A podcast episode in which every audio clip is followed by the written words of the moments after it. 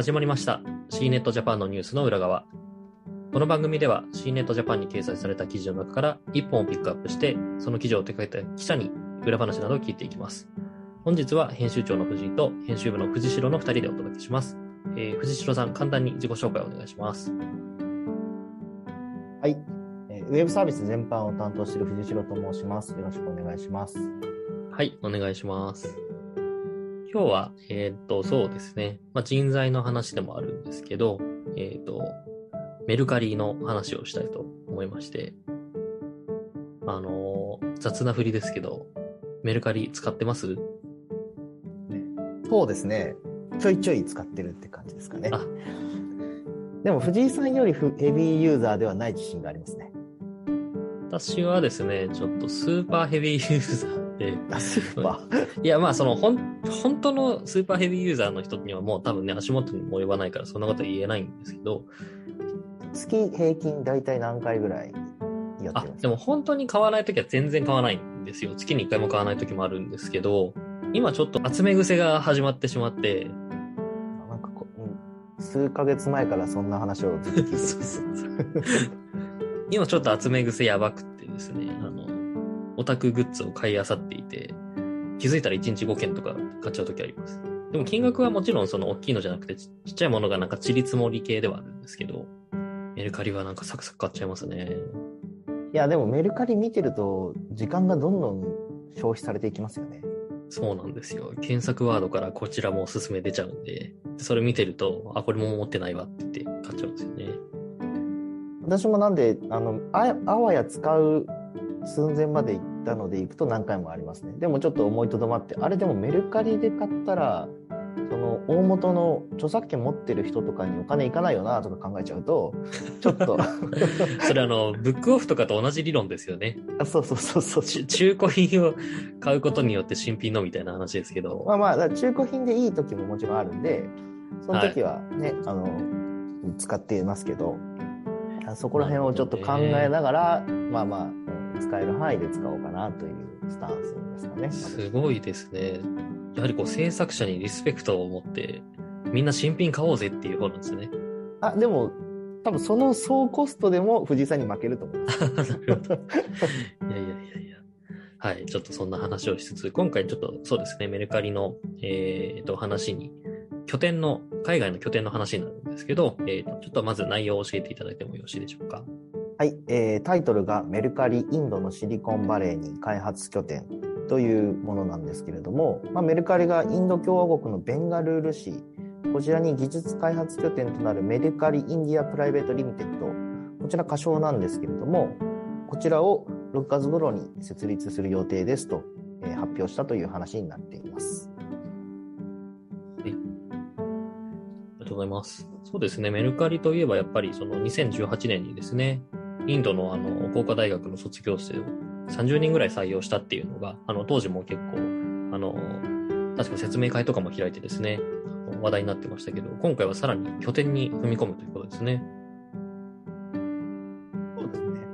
まあ、あの、かなり、えー注力具合が強いような、えーイメージだったんですけど、まあ、えー発表会自体では何度も、あの、グローバルテックカンパニーを目指すという、えータイトル、キーワードを連呼されてまして、まあ、要は、えーぎぎえーまあ、力がある技術者の方を、えー集めることで、えーグローバルに通用する、えーテックパワーを持ったサービスを作っていくというようなところにすごい注力してるんだなというのを感じましたね。なるほど。結構メルカリの海外戦略も面白くて、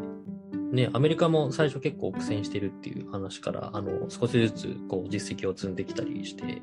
で、一方で確か英国かな？英国事業はあの撤退とかしてっていう感じで、あの、結構ね、海外戦略も選択と集中みたいな感じでやってる、えーイメージですけど、なんかこのコロナ禍ってなかなかそういう海外って守りに入りそうなところですけど、もう攻めに入るっていう感じなんですね。で手掛ける内容としては、そうですね。技術系人材を中心にという感じで、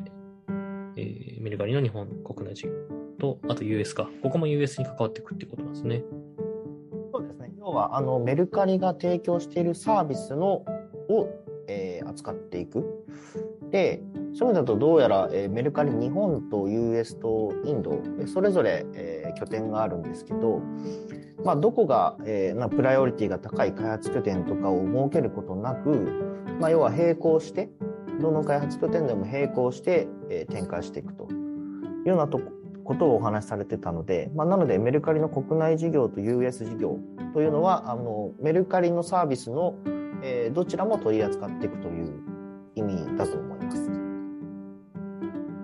ちなみにそのなんかメルカリ社としては、その、インドにだあの進出するというか、あの拠点を設けるっていうところで、何かこうインドに期待してることって喋ってましたか？そうですね。まあ、メルカリがというよりは、あのまあ日本の、えー第14回日年次首脳会談による、えー日首脳共同声明など。で、えー日本企業から、要は日本からインドに対してこれだけ期待してますよみたいなところをあのメルカリがというよりはあの他の、えー方々が発信してるんですけど、まあ、そちらに、えー紐づいたもの基づいたものというところとあとまああのインドの、えーテック市場が急成長してるっていうような、まあ、そもそもなのでインドが、えー技術者という観点でいうとすごい市場として魅力が高くなっていてそちらに基づいてというところが大きいんでしょうね。うん。やっぱりこうインドと聞くとどうしても、あの、いわゆるテックジャイアントの CEO とか、あと会長とかがですね、まあことごとく、えーインド人だなというのがですね、結構、なんだろうな、私はいつも気になってるところというか、面白いところだなと思うんですけど、ちょっとその、えっ、と、一例として、まあ、軽く私もこのポッドキャストの前にざざっと調べたらすぐにわーっと出てくるんですけど、まあ、あの、例えば Google のですね、えっ、と、スンダー・ピチャイ CEO と、あとマイクロソフトの、えーサティア・ナデラ CEO、あとは、えっ、と、ツイッターのですね、ジャック・ドーシーさんが、まあ、あの、えっ、と、譲ったところで、今だと、あの、パラック、えーアグラワル CEO が、えーついていて、で、アドビは、あの、そうですね、ナラヤンさんが、まあ、会長兼 CEO という感じで、えもう本当に、もうそうそうたる、そうですね、企業が、もうインドの方が、えトップをやっていたりとか、あと、あの、少し前だと、孫さんのですね、えー右腕、まあ、後継者として、あの、一緒にいた副社長のニケシュ・アローラさんとかもですね、今は、あの、パロアルトネットワークスの代表をやってますけれども、えーインド出身というところで、結構そうですね、そう考えると、なんでしょうか、えー IT 系の、実はインドの人たちに結構、えー経営されているということがわかりますよね。なんかインド、インドと IT って増えてるなって印象はね、数年前からあったんですけど、そんなにそうそうたる企業が一様に、えー採用してるとは、ちょっと改めてリストっていうところで見るとびっくりですね。うん。私もそうですね。まあ中国とか、それこそこの前だとアフリカとかは、えー行ったことあるんですけど、インドがですね、まだちょっと行ったことがなくて、一度ちょっとコロナが落ち着いたら、ね、あの、そういう、えー、なんでしょうか、ルーツみたいなところを自分の目で見に行きたいなとは思ってるんですけどね。もうあの、インドにゆかりがある企業から多分すごい来ますよ。藤代さんは行ったことあるんですか？ないですか？インドはないですね。うん、ちょっとだから私も気にはなりますけどね。あの、どうしてもインドってなんだろうな。えー我々テックを扱う媒体からすると、あの、インドってすごい、あの、テクノロジーに強いイメージがあるんですけど、うん。まあ、えそこから一線離れて普通にインドってイメージすると、ね、あの、テックというよりはどちらかというと、なんか自然が強そうだな、みたいなイメージがんでアナログで、沐浴したりとか、結構牛牛とかがま道端にいたりとか、そういうイメージ強い。そういうイメージが強いので、まあ、なので、行くところによって多分印象だいぶ変わっちゃうんだろうなとは思いますけどね。まあ、そこは楽しそうなんでしょうけど。うん。ねまあ国も広いし、人口もとんでもなく多いので、はい。ちょっとぜひですね、落ち着いたら行ってみたいなという感じで、なんかすいませんね、あの、メルカリの話というよりは、インドの話をして、えー終わっちゃいますが、あの、はい、えーただ、やっぱりメルカリ、あ、どうぞどうぞ。そういう意味で言うとですね、まあ、これもインドっていうより、インドっていうわけじゃないんですけど、あのメルカリさんのお話聞いてて、あなるほどなと思って、まあ、ただちょっと記事にすると長くなっちゃうんで、えーあんまり書けなかったんですけど、はい。あの本文でも紹介してるんですけど、多様なバックグラウンドが暗黙知の削減に貢献しているという話をしていて、要はあのいろんな方がいろんな意見を言うので日本人だけだとこれってもう共通認識で話さなくていいよね決めなくていいよねわざわざみたいなところを一からやることが多いんですって。うん。なので、えーそういう意味であのグローバルダイバーシティという観点はすごい重要だという話をされていてなんかすごい腑に落ちた感じがしましたね。なるほど。まあよくある日本の課題点でもある、その、ね、島国だからこそ、なかなかこう、日本人は日本人の